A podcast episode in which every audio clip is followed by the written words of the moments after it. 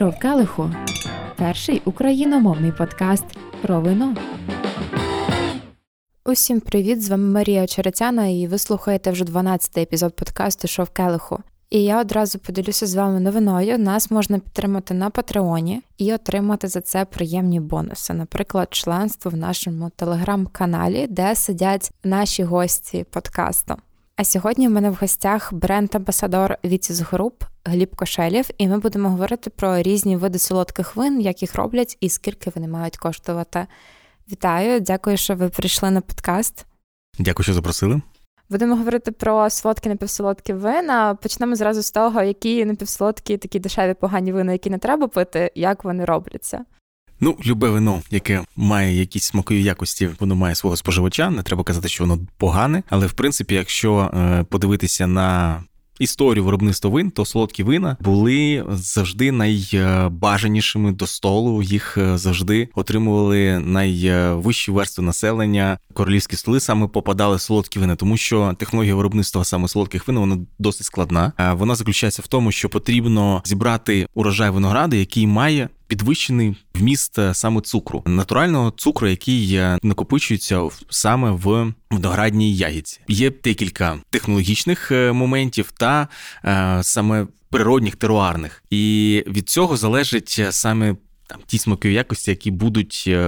Вина, але якщо казати про невисоку категорію напівсолодких вин, які досить часто можемо бачити на нижніх полках супермаркетів в з жовтими цінниками, ці вини виробляють з винограду, але є такі технології, як вакуум сусла, які дають можливість е, додати концентрований виноградний сік. Після вже е, брудіння і таким чином е, залишати цей остаточний цукор. В принципі, якщо подивитися на смакові якості таких вин, то саме цей цукор він маскує такі недоліки у вин, які є. В принципі, якщо так подивитися на загальну смакові якості різних вин, та взагалі чого завгодно, цукор є таким найбільш насиченим чинником, який маскує недоліки саме. Тому, в принципі, найдешевші категорії він це саме напівсолодке, тому що цукор маскує. Я пам'ятаю, що на Food Wine попередньому я була на лекції від Лелеки Wines, і вони казали, типу, що вони не вказують навіть на напівсолодких, які це сорти винограду, бо вимоги до них будуть значно нижчими. Тому от що лишилося, та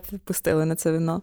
Ну саме закон регламентує виробництво таких вин, і ну не не прописані якісь норми для виробництва цих вин, тому можна користуватися е, виноматеріалом, який не обов'язково з одного року врожаю, наприклад. Тобто, ви можете там з е, років, які вже пройшли, так використовувати матеріал. Це е, нормальна практика, та не обов'язково вказувати сорти винограду, ти з якої місцевості це воно виноград взяти. Тобто, всі ці е, складові вони впливають на смакові якості. По перше, ну а по-друге, саме на ціноутворення. утворення. А не може бути таке, що прямо от білий цукор кидають у вино, якісь дуже дешеве, бо спирта доливають. Ну, спирт доливають в кріплені вина. Це така нормальна практика, але е, просто цукор е, не кидають. Ну, я не можу вам сказати, тому що кожен виробник ну, е, зазвичай зазвичай цукор не кидають. Тобто, в принципі, цукор не такий він і дешевий. В принципі, якщо ти подивитися, всі кажуть, що ой, виноград, він же такий дорогий. Технічний виноград для е, процесу виробництва він недорогий. Він коштує там ну приблизно на виробництві там 10 гривень буде кілограм. Виноград не такий він і дорогий в собі вартості, тому в принципі з ним легше працювати, і технологія виробництва дає можливість користуватися виключно виноградом. Тобто, вино, де написано вино в українському законодавстві, це е, завжди контрольований процес виробництва з виноградної сировини. Ну, це йде от в копілку до до стереотипів про порошкове вино. О, типу, Тому може у вас, мабуть, були випуски саме про порошкове, я можу там про це також, якщо там цікаво. Ми згадували, що це міф, але мій тато досі вірить. Це дуже важко переконати. А у ваших випусках були е, історія створення цього міфу? Звідки воно взагалі пішло? Е, ну, дивіться. США це така країна, яка внесла дуже багато різноманітних е, в історичному плані досягнень, так та у винну е, тематику також внесла. В принципі, США був завжди дуже великий ринок. Е, і зараз є найбільшим ринком споживання вина у світі в грошовому еквіваленті, і в літровому, мабуть, також тобто вони випивають більше всього вина, їх там майже 400 мільйонів, тобто вони можуть собі дозволити. Ось так, е, коли в них був акт Волстеда, тобто сухий закон, це поставило під загрозу виробництво вина, не тільки міцного алкоголю. Тому, щоб якось викрутитись, виробники вина почали створювати такий, ніби хитрий процес. Що вони робили? Вони формували брикет з мізги винограду, це шкірочка з червоного винограду, і на цій шкірочці завжди залишається дріжджі. Ну це природній процес, тому і, і спонтанна ферментація починається вини. Ось і тому вони писали на такому брикеті, що ні в якому разі не доливайте таку та определену кількість води, не додавайте определену кількість цукру та не залишайте цей брикет з цією сумішю у темному місці на там на 7 днів. Бо ви можете потрапити в ситуацію, коли у вас вийде вино, і таким чином вони виходили з такої ситуації, і це історичний факт. Якщо мені питають, а чи є взагалі е, така практика порошкових вин в Україні? Нема, але вона є у тих странах, у яких е, сухий закон. Це у Фінляндії, наприклад, я точно знаю, в них продаються такі брикети. Я спілкувався з людьми, які мені ну доводили. Я не вірив у це, але мені е, скинули фото та розповіли. У них е, сухий закон. Ну, він не не, не такий сухий, що там взагалі е, заборонено, але там е, оборот алкоголю він контролюється саме державою. Можна купити тільки у там у невеликій кількості державних е, винних ну алкогольних магазинах, яких не досить багато. Вони не працюють на вихідних, е, а там у ресторанах дуже дорогий алкоголь. Тому в них є така практика серйозна. Але в принципі в Україні ми не являємося такою світовою перлинною виробництва вина, але в нас винограду досить багато росте і росте в принципі у і у західних регіонах регіонах, і у південних регіонах, і навіть е, там близько там Донецької області, у Маріуполі, там недалеко до Бердянськ, е, там Азовський мор, там також по весь... всій Україні, в принципі, зараз. Да, да. Під Києвом навіть виноградники висаджують. Є виробник, який виробляє воно з суговинного матеріалу, який він в Київській області має. Тому, в принципі, це не проблема, і е, цінність винограду вона ну не така висока, щоб займатися такими якимись справами. Тому що якщо потрібно зробити порошкове вино, треба його що зробити? Треба його якимось чином висушити, так? Ну щоб зробити в нього якусь. Е, ну тобто це не якісь хімічні Порошок. елементи в лабораторії, це все одно виноград. Ну, якщо, а якщо там це це якісь хімічні елементи з лабораторії, там, типу, як е, якийсь е, підбарлювач та цукор та е, такі нюанси, то українське законодавство забороняє це називати вином. Ви з нього не можете виробляти. Українське законодавство, воно в принципі досить суворо контролює всі процеси. Окей, повертаємося до солодких вин. Найближче таке найбільш відоме, напевно, українцям це Кагор. Я чула історію, можливо, таку легенду про те, як Кагор потрапив що царської Росії на нашій території. Розкажіть ви, як це сталося? Кагор це не географічна назва, якщо він написаний крилицею, це ніби тип вина тому що в нього є особлива технологія виробництва. Але якщо казати про істоки, то є такий регіон, який знаходиться на південному заході Франції, так і називається це регіон, е, і Каор, Каор. Саме так пишеться назва цього регіону. Там е, в основному йде е, виробництво вина з сорту винограду Мальбек. Він досить екстрактивний, насичений, і з нього саме і почалося перші вини, які поставлялися до царської Росії, ще там Російської імперії, ще там у 16-17 століттях, для того, щоб е, ну причищатися для церковних нужд. Але потім, е, в принципі, ця назва закріпилася, і потім почали використовувати виноматеріал, який виробляли із Італії, закуповували. Потім, коли свої виноградники з'явилися в Криму, то і Крим завоювали після Кримської там війни і всіх цих е, справ. Кримський виноград почали використовувати. Молдовський, який там входив там з Одеської області. В принципі, це не було проблемою, тому що Кагор це е, ніби технологія виробництва вин, які частіше всього мають е, такий досить е, важливий елемент е, саме церковні причащення на Пасху. Його виварюють якось це його особливість. Так, його виварюють, і це саме насичує його. Ну воно стає більш концентрованим. Так, є карамелізація цукорів, і він такий більш насичений. Ну от я коли була на Чизаї на екскурсії, то я чула там версію, що спочатку привезли когортки сухе вино з Франції, але воно зіпсувалось по дорозі, і тоді наступного разу додали природні консерванти, цукор і спирт, і Кагор став таким вже ближче до того, який він є. Це правда, чи це така історія народним. для туристів? Він став народним. Скоріше всього, так, тому що солодке, напівсолодке, ну коли його почали транспортувати, то в принципі технологія мутаж це кріплення. Воно ще не було, не була е, так розповсюджена, будемо так казати. В принципі, вона вже існувала, але не була такою розповсюдженою. І чому винору виробляли сухі? Тому що воно повністю повинно було збродити. Ну, тому що залишкового цукру не залишалося, тому що дріжджі з'їдали весь цукор. В принципі, потім технології почали ставати все кращими і кращими. і Люди там почали розуміти, як е, робити вино з точним цукром. Тобто потрібно було заповнити процес бродіння холодом або е, сірою, як в принципі, яку використовують вже там більше тисячі років. Тому, в принципі, скоріше всього, це правда, але достоменно. Цих фактів, наскільки я знаю, не підтверджено, тому що нема не залишилася документація, де це описувалося саме там сухе чи солодке воно було. Ага.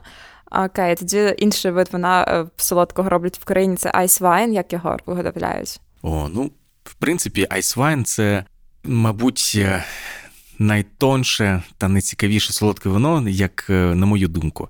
В Україні немає можливості виробляти айсвайн за класичною технологією, яку використовують в Німеччині та Канаді. Е, класична технологія заключається у тому, що виноград повинен залишитися на лозі, тобто це найпізніший збір, який взагалі можливий, залишитися на лозі до кінця грудня, до середини січня. Саме в цей період у Німеччині, наприклад, такі холоди температура опускається до мінус 8 градусів. Це саме сприятлива температура для того, щоб замерзло вся рідина, ну вся водичка в ягідці, а сік при цій температурі. Концентрований, насичений, солодкий, він не замерзає. Його збирають вночі. Ну, представте собі, Німеччина досить не, не бідна країна. Так е, вночі німці збирають виноград. Ну, мабуть, не німці. Е, Можливо. Скоріше всього, німці, тому що їм потрібно тримати людей. Е, ну тобто, це. Досить невелике виробництво в частіше всього. Може, і не німці, в принципі, але е, суть в тому, що вони мають е, збирати виноград вночі, тому що вранці сонечко встає, та е, поки буде збиратися врожай, а воно може розтопити трошки рідини. Ну тобто, тому що воно може підняти температуру. Тому цей процес контролюється, і це ну, на світанку, скоріше всього, вночі збирається виноград, і одразу швидкоплинно його віджимають е, таким чином, щоб е, замерзла в ягідці залишилася рідина, а саме солодкі всі ці найкращі, найекстрактивніші моменти вони потрапили на ферментацію. Тобто цей сік дуже концентрований, та е, кількість винограду, який йде на виробництво айсвайна, я точно не пам'ятаю, скільки пляшок е, вина можна зробити е, замість однієї пляшки айсвайна, але, по-моєму, цифра там близько 20 пляшок можна зробити звичайного вина, а ніж одну пляшку айсвайн. Тому він, в принципі, а дорогий, тому що технологія досить складна, б дорогий, тому що збирати вночі е, чекати, і це дорогий, тому що дуже дуже невисокий вихід. І по четверте, в принципі, якщо у вас немає природних природні явища якимось таким чином складаються, що у вас нема на протязі року мінус 8 градусів, то цей виноград ви не маєте права називати айсвайном. Це регламентовано. Регламентовано ну, у Німеччині. І, наприклад, там 2019 рік був аномально теплий, там, якщо пам'ятаєте, тому айсвайна у тому році ви не знайдете. Тому, в принципі, якщо виробляти айсвайн, то це технологія досить складна. В Україні е, є інша технологія виробництва, вона трошки інша, вона технолізована, будемо так і називати. В Україні збирають виноград максимально пізнього спору. До зими не е, доходить. Чому? Тому що в Україні, ну от, наприклад, в даний період на суха осінь. Це досить гарно для тому що він може залишатися на лозі, він не буде гнити. з ним не буде ніяких там таких чинників. А якщо почнуть, е, як у нас повсякчас ідуть такі рясні дощі, негода, то виноград е, згніє. Тому для виробництва айсвайну потрібно в першу чергу суха тепла осінь. Тому, ймовірно, цього сезону може бути справжній айсвайн. Я думаю, ну справжній айсвайн, мабуть, може і ні, але найбільш пізнього збору 100%. Так от в Україні збирають виноград пізнього збору. Після чого поміщають виноград цей у кріокамери, де він заморожується до мінус 8 градусів, а потім віджимається і так само з нього виробляють вино. В принципі, е, це технічно повторює той процес, крім того, що виноград не, не пройшов ці всі стадії саме на лозі. Це буде відчуватися в смаку, в принципі, скоріше всього. Ну і такий айсвайн в Україні стає все більш популярнішим, тому потрібно обрати виробників, куштувати. І, в принципі, цінник на український айсвайн він у рази дешевший, ніж німецький, ніж е, канадський. Тому, в принципі, треба починати з нашого. Наш дуже цікавий, дуже смачний. Шабо і Чізай, здається, роблять. Так. Так, так, і вони саме роблять ну досить високоякісний айсвайн. Ну і в принципі, якщо там замахнутися на айсвайн е, німецький та канадський, потрібно починати з українського. Окей, наступний вид солодкого вина, який я пробувала двічі в житті, мені надзвичайно сподобався. І другий раз був, до речі, на вашій дегустації з сиром синьої плісняви. Це Сотерн. Угу. От як його виготовляють? Сотерн тут також досить цікава технологія виробництва. Сотерн це регіон, який знаходиться у Бордо у Франції. Там досить цікава склалася ситуація саме е, кліматична. Регіон Сотерн знаходиться між двома притоками річки Гаронь. Там суха осінь, але біля річки там туман. Туман окутує виноград, і е, на винограді починають розвиватися так називаємий ботрітіс. Його називають ще благородна пліснява. Чому вона благородна? Тому що, в принципі, е, якщо контролювати цей процес, не запускати, то ця пліснява з винограду забирає вологу та залишає в ньому всі ці екстрактивні солодкі смакові якості. Тобто це такий природній процес е, підсушення винограду на лозі, по-перше, і по-друге, ще е, благородна пліснява його збирає, і таким чином можна отримати досить. Е, цікаві вина. Ця технологія досить складна. Чому? Тому що благородна пліснява, вона всю грону винограду не одразу окутує. Тобто вона починає спочатку з нижніх. Е, виноградинок, і там потрошки, потрошки, потрошки йде вверх. І коли збирають виноград, який поражен благородною пліснявою, його потрібно збирати у декілька етапів, який доходить е, до 80 підходів до одної виноградної лози. І це так називаємо поягідний збір. Тобто ви збираєте не грону, а збираєте кілька ягідок, а всі інші ви залишаєте, тому що вони не буде мати такі, такі смакові якості з цього урожаю також отримується досить невелика кількість вина, і це також впливає на собівартість. Ну я розумію, тепер що воно таке дороге. Так, так. Е, до речі, в принципі, якщо казати, що Сотерн, мабуть, один з найцікавіших солодких вин світу, потрібно ще розуміти, що Токай з Угорщини цей регіон перший почав виробляти таким чином вина. І е, якщо подивитися на карту України, на західний регіон, на виробників, наприклад, е, Чизай, та територія, на якій знаходиться виноградників Чизай, його ще називали маленьким Токаєм. Він знаходиться там в 25 кілометрів від Токаю. І там інколи створюються такі ж умови, як і у Токаї. Ці умови залежать від е, кліматичних умов там. Окремого року, але у них також бувають деколи такі створюються умови.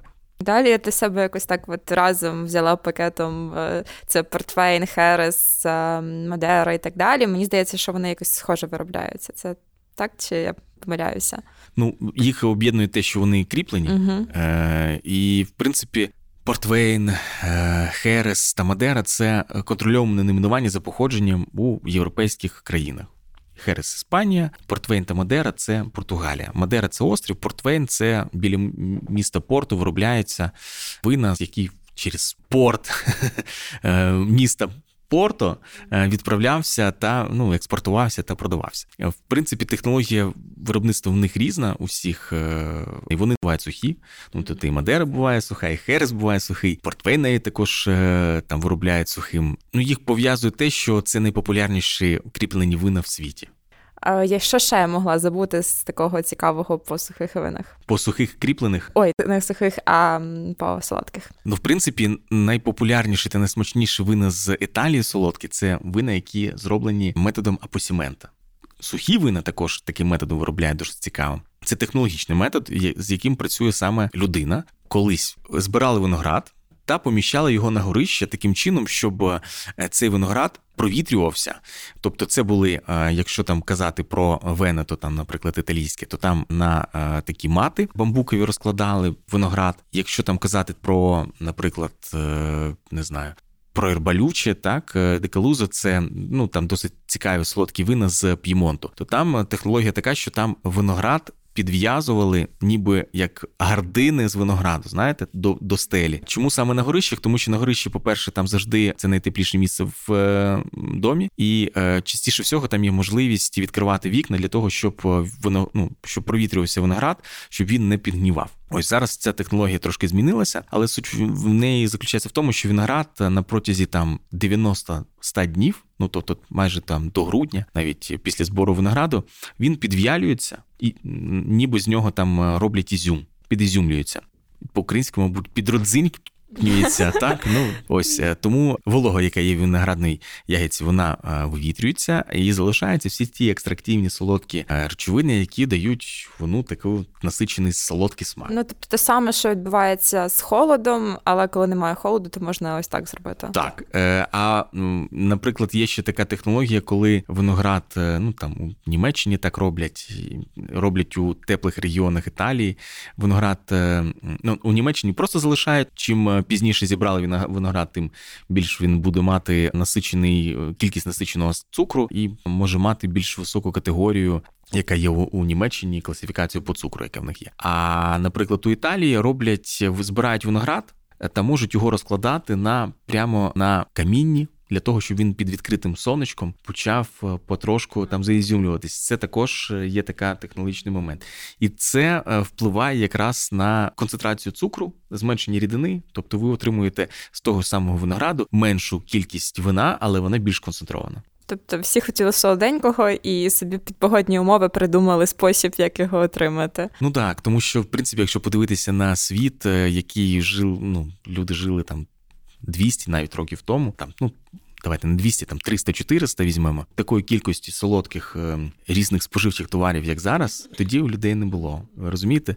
Тобто, ну зараз не є проблемою купити собі якісь е, цукерки і купити солодку воду. Тоді в ті часи не було можливості е, такої, в принципі, цукор був досить дорогим. Шоколад був тільки для аристократії. Тобто, і саме вино могло мати такий характер саме для якихось е, торжеств, якихось е, днів народжень.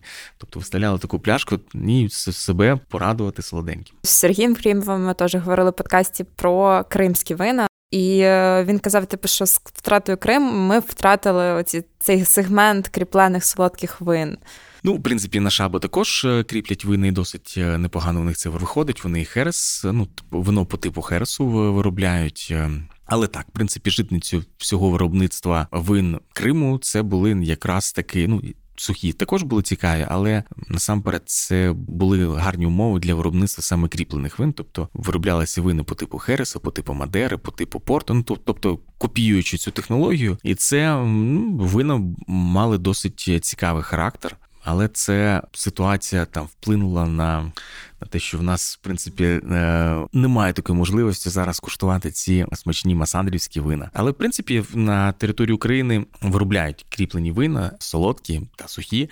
Але якщо подивитися на в принципі на світові тенденції, солодкі вина все п'ються менше, менше, менше і менше з кожним роком. Тому це якось пов'язано з трендом на здоровий спосіб життя, можливо? Ну, я думаю, що це пов'язано з тим, що, ну, по-перше, звісно, нас окутує дуже велика кількість цукру, який впливає на наш е, життєвий стан. Але, е, в принципі, тренд заключається, мабуть, ще в тому, що люди хочуть більш тоншого, елегантнішого та гармонійного смаку. І винороби з усіх країн за останні там, мабуть, 30-40 років дуже серйозним чином в цьому плані підняли планку, і це дає можливість виробляти ну. Супер цікаві вина навіть в тих регіонах, які там 20 років, 10 років тому не були на мапі світу. Так там новий новий світ там в Китаї виробляє дуже цікаві вина, навіть так, якщо так казати про ту країну, яка ніколи не була з там, виробником вина, в принципі. Тобто, це дає можливість е, різним е, верствам населення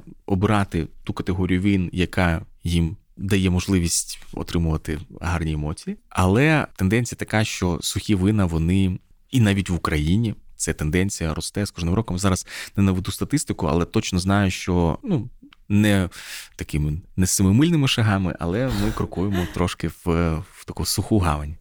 Ну, от про і смак мені дуже знайомиться, тому що е, я вдвічі намагалась пити троянду Карпат, солодке воно закарпатське. Другий раз я вже трошечки там краще до, до нього поставилася, але в мене все таке відчуття, що це воно як ніби кричить на мене з келиха. От я не звикла до такого.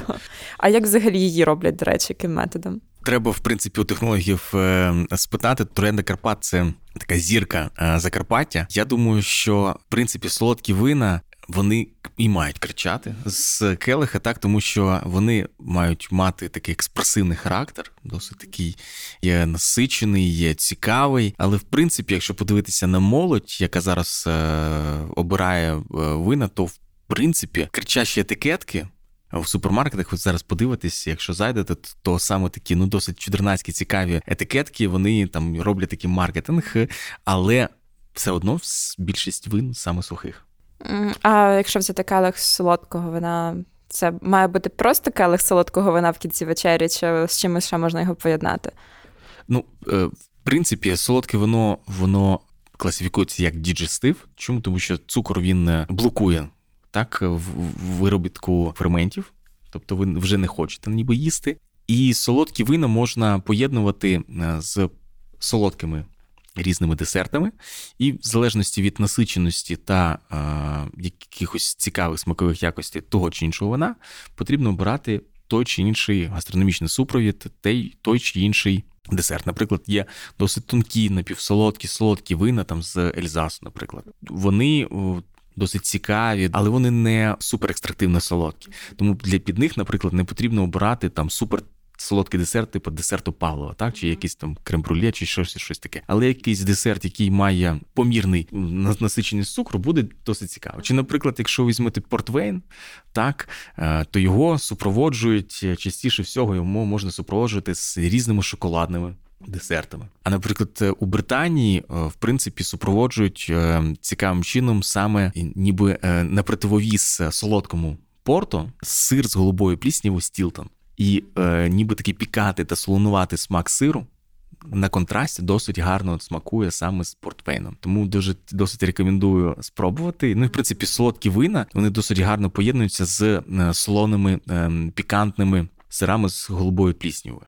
Ну, от я з сатерном пробувала, О, це і мені взагалі дуже, дуже, дуже сподобалось. Тому що це не контрасті, ви такий сир з голубою пліснявою е, завжди має такий досить е, насичений вершковий вкус та пікантний після смак з хорош, хорошо е, солонуватими відтінками. І сотерн, в принципі, взагалі солодкі вини, не обов'язково можна троянду Закарпаття. Повірте, буде не ну буде інше смаку якості. Да, Це будуть досить гарні варіант. А до речі, напівсолодке гевюрц з Альзасу в мене стоїть. Мені якраз порадили його під одну страву, яку я часом готую. Це курка в соєвому медовому соусі. І е, я просто я купила, коли мені подарували сертифікат Wine Time на народження, і я просто чекаю якогось грому серед ясного неба, щоб от та це час спробувати вже. Ну, взагалі-то гевюрцтрамінер це ароматний сорт винограду, і він гарно накопичує цукор, тому з нього досить часто роблять вина з остаточним ну, остаточним цукром. І саме ну, в Ельзасі там цікаві погодні умови, які дають можливість виробляти такі яскраві вина. І саме ельзаські вина досить гарно поєднуються з панезіатською кухнею, mm. так, тобто, тому що там є кисло-солодкі соуси так, тіріякі, там різні, ну різні е, такі можливості насичувати страву якоюсь солодкою складовою. І ця солодка складова вона буде досить гарно поєднуватись. Ну і в принципі, гірстремінер з Альзасу він має досить насичений там смак, і біле м'ясо під нього буде ідеально. Тому, в принципі, це досить гарне поєднання. Коли спробуєте, я думаю, що маєте мати досить велике задоволення. Буде якесь велике свято, я себе похвалю за це і відкрию нарешті ту пляшку. Клас. Тоді я пропоную перейти до дегустації не солодкого вина. Так, у нас сьогодні не солодке вино, я не досить гарно підготувався. Отож, що ми дегустуємо сьогодні? Отже, я з собою взяв е, Мерло Резерв 2016 року від е, виноробного господарства князя Трубецького. Це найстаріше виноробне е, господарство України, яке і там. Яке є шато, так е, і е, вони виробляють вина більше 100 років. То в принципі в них дуже багато цікавих відзнак. Вони пережили і радянський період, і в принципі Мерло це, мабуть, найтаке розповсюдженіший, найцікавіший сорт винограду для великої кількості споживачів. Якщо подивитися саме там є таке у сомельє, там моє серце замерло. Е, Мерло завжди йде разом з Каберне Савіньйоном в Бордо, це бордорський сорт винограду. Але якщо е, мати вино е, саме з моносипажного тобто з одного сорту е, мерло, то ви маєте досить м'які таніни, гарну кислотність, та мерло досить гарно поєднується з витримкою в дубі, яка у цього вона пройшла на протязі там вісьмох е, місяців, і це дає йому такий досить гарний потенціал для життя. От я коли на якихось фестивалях попрошу виноробів, там ну, людей на стендах налити мені якесь червоне, яке не супер танінне буде, то мені зазвичай мерло рекомендують. Так, ну і в принципі мерло в українському кліматі досить гарно може вироблятися. Чому? Тому що, е, наприклад, з Каберне Савіньйоном і особливо з Каберне Франом, це найвідомішими бордоськими сортами винограду, є деякі погодні умови, які можуть давати можливість не повністю визрівати винограду. Чому? Тому що мерло е, це сорт е, він визріває раніше. Ну, тобто спочатку закінчує збирати мерло, потім починає збирати каберне савіньон. Це така практика світова, тому що він раніше е, созріває. А каберне савіньон трошки пізніше, каберне фран взагалі там останній. І якраз у такий період, е, якщо немає, ну от, наприклад, у виноробів є досить багато таких нюансів, які можуть вплинути якраз таки на його врожай. Тобто, наприклад, винороб розуміє, що якщо він залишить ще 2-3 дні на лозі виноград дійде до своєї фенольної зрілості, тобто це максимальну концентрацію цукру, е, максимальну концентрацію всіх е, цих речовин, які дають можливість отримувати найсмачніше вино. Але він розуміє, що погодні умови можуть цього не дати. Ну, наприклад, він розуміє, що вірятність дощу може складати 50%. Він дивиться на прогноз погоди і думає, так, якщо піде дощ, то я можу втратити частину врожаю, він може почати гнити. Тобто він збирає на 3 дні, 4 дні раніше, і виноград не набирає тієї кількості сахаристості, тієї кислотності, яка дає можливість отримувати най вище найкраще вино. І це таким чином впливає також на виноробів, наприклад, Бордо. Тому, в принципі, для них е, є така досить розповсюджена така е, тенденція, як е, гарний негарний рік. Ну, тобто ті погодні умови, які впливають саме на вегетативний період ну, визрівання винограду, ну і на багато багато інших аж до збору винограду. Давайте спробуємо. Дивіться, це мило 2016 року. Я спеціально взяв саме не молоде вино, а трошки витримане. Воно ну, витримане деякий час е, у почці, але врожай йому вже 5 років. Тобто воно вже таке досить е, зріле. Якщо ви там подивитесь на його колір, він досить цікавий. Е, ви бачите, що він вже не такий яскравий. В нього вже з'явилися такі легкі, такі ніби й ем, цегляний тон. Це признак того, що воно вже не молоде. І якщо ви там пробуєте оцінити його аромат, воно вже має таку третинну ароматику. Тобто тут є такі е, злегка е, бальзамічні якісь моменти. Mm-hmm. Вишня така, ніби смокет вишня. Вишня, ага. знаєте, це такі от. Так.Ніби... Ну от я чую ягоди, але вони ніби за чимось ще. Так, і ну тобто є якийсь такий, ну не не чорнослив, а такий смокет вишня. Mm-hmm. Вона така, є такий десерт. Нотку шоколаду вони зараз трошки постоять, вони почнуть від, відкриватися такі. Mm-hmm. Ось воно досить багатогранне, це воно вже на піку, чи може навіть трошки пройшло свій пік. Але в принципі у світі зараз така тенденція, що ми не маємо великої кількості саме можливості вживати саме таких витриманих вин. Чому? Тому що їх розкуповують і випивають, наприклад, там одне з найпопулярніших італійських вин там Сасікає, то його вже п'ють там там 17-й, 18-й, там е, там 16-й вінтаж, так е, ну тобто, хоча у цих вин потенціал там 20, 30, е, там 10, 20, 15. О, це дуже економічно невигідно виходить. Е, Ну в принципі економічно вигідно чекати. Просто люди не сприймають таку, ну деякі витримують ці вини, і вони досить гарним чином витримуються. Але частіше всього ці вини випиваються сьогодні і зараз, не дивлячись на те, що в них там ціна за більше 200 євро за пляшку. Ось тому я вирішив принести е, саме таке щось цікавеньке, щоб не е, просто вино, яке е, розлили там вчора, а саме там з такими цікавими смаковими якостями. Роблячи ковток, розумієте, що підв'ялені, підсушені ягоди на після смаку, досить гарно збалансована кислотність, та є така такі солодкі таніни, ніби. Ну, вони м'які. Вони не сприймаються, ніби такий. Е, такий дуже насичений смак.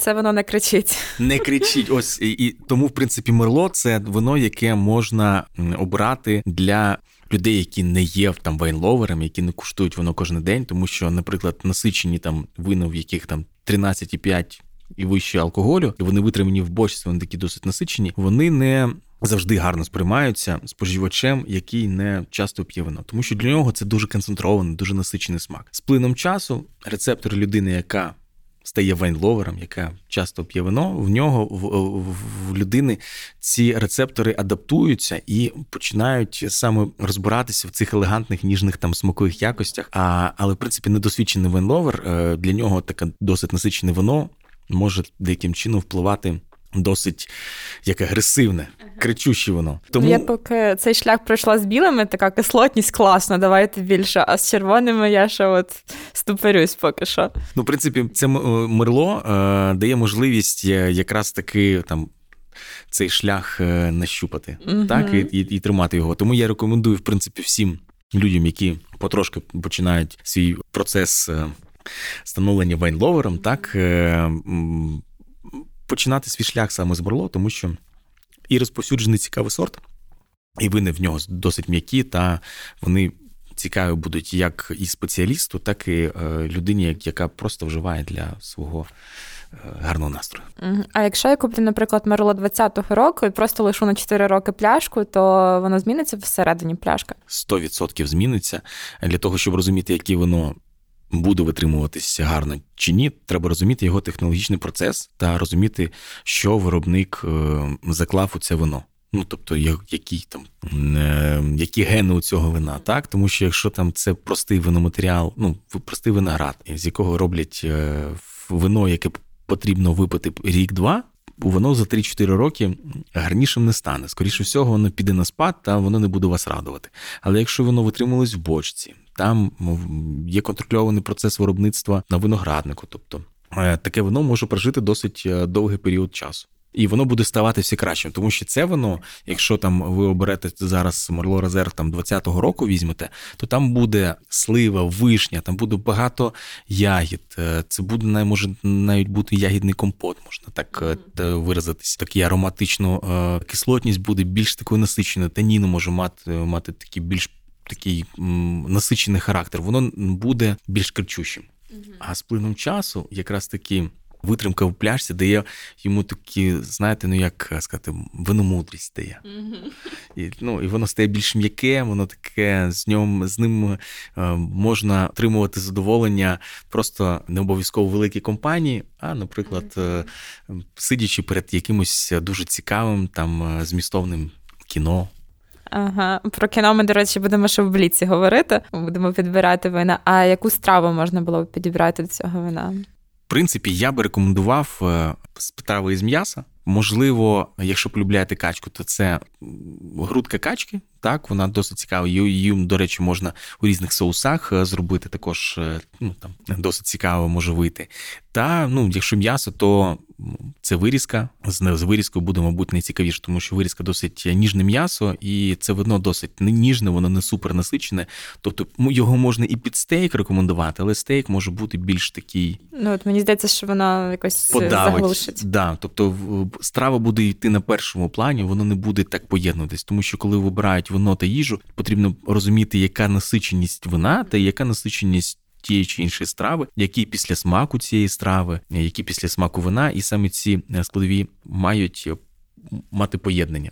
А який сир сюди можна було би взяти? Сир має бути тако, також е, досить насичений. Мені перше, що прийшло в голову, це пекорін романо, хоча це, в принципі, не французька історія, але воно буде поєднуватись. Можна манчего, якийсь, якийсь там іспанський сир, можна ну, якісь середньо, середньої витримки сир. Можна також всього сюди грана падано. Тобто е, таку, щоб він мав таку досить насичену структуру. Там, Якщо любите гауду, то ця гауда повинна бути витримана не більше не менше ніж півроку. А якщо ви візьмете там, наприклад, е, ну такий не, невитриманий сир, він буде м'який, досить легкий. Це воно буде на першому плані. Сир досить чудово поєднується е, з їжею взагалі. Тобто він може бути не як гастрономічне супроводження, а як така можливість перебити апетит. Але якщо кажемо там про краще гастрономічне поєднання, ми повинні розуміти, наскільки концентрований смак сиру та наскільки концентрований смак вина. Вони мають бути в балансі. Ну, От мене дилема. Я дуже люблю такі насичені витримані сири, але насичені витримані червоні вина я ще не, не дуже до них дійшла. Доведеться. А сіліт путі душі, все попереду. Клас, я пропоную перейти тоді до Бліца. Я буду називати фільми, які вийшли там останніми роками, і попрошу підібрати якесь підходяще вино. Добре, не можу сказати, що я такий кіноман, але в принципі останні прем'єри останніх років не дивився, але полюбляю досить цікаві фільми. Окей, Дюна. Нова недавно був е, на Дюні е, і читав е, всі книжки. В принципі, цієї саги не знаю. В книжці одна постановка йде у фільмі досить інша, яскрава. Не знаю, це і цікавий фільм з точки зору своєї якоїсь сюжетної лінії. Та він цікавий з тих саме питань, які підіймаються в цьому фільмі. Не знаю, якесь цікавий пінонуар я би вибрав витриманий в бочці, такий, щоб він трошки вже полежав у пляшці, щоб він вже мав якісь такі третичні ну, вкуси і якості, але щоб він не був такий перенасичений, що це воно було досить тонке та елегантне. Клас. Я не дивилася, що Дюна. Коли щось дуже популярне, то воно завжди повз мене приходить, але мені вже захотілося пінонуар подивитися. Окей, Джокер. Ну, Джокер, я би його під Зінфандель. Перше, одразу ж Падзінфандель, якийсь витриманий, американський, такий, щоб там було е, багато багато джему, багато прянощів, такий, щоб він такий зривав тобі мозок, щоб ти такий вау. Одного разу в Голлівуді. Дивився. Е, Такий сюжетна лінія, я коли прочитав там цю історію, яка там сталася у сюжетну лінію, такий досить е, такий драматичний характер вона має, мабуть, рислінг витриманий такий цікавий, щоб він е, ну, такий він був з таким гармонійним е, смаком. І французький вісник. Я не знаю, чи ви вже дивились, я дуже хочу піти. Ще не дивився. Тоді хто піде на цей фільм перший, може написати свою версію, яке б воно сюди підійшло. Я дуже дякую за цю розмову, було дуже цікаво. Дякую вам за те, що запросили. І я дякую всім, хто слухає цей подкаст. Поширюйте нас. Також нас тепер можна підтримати на Патреоні. І почуємося з вами за два тижні. Шовкалиху перший україномовний подкаст про вино.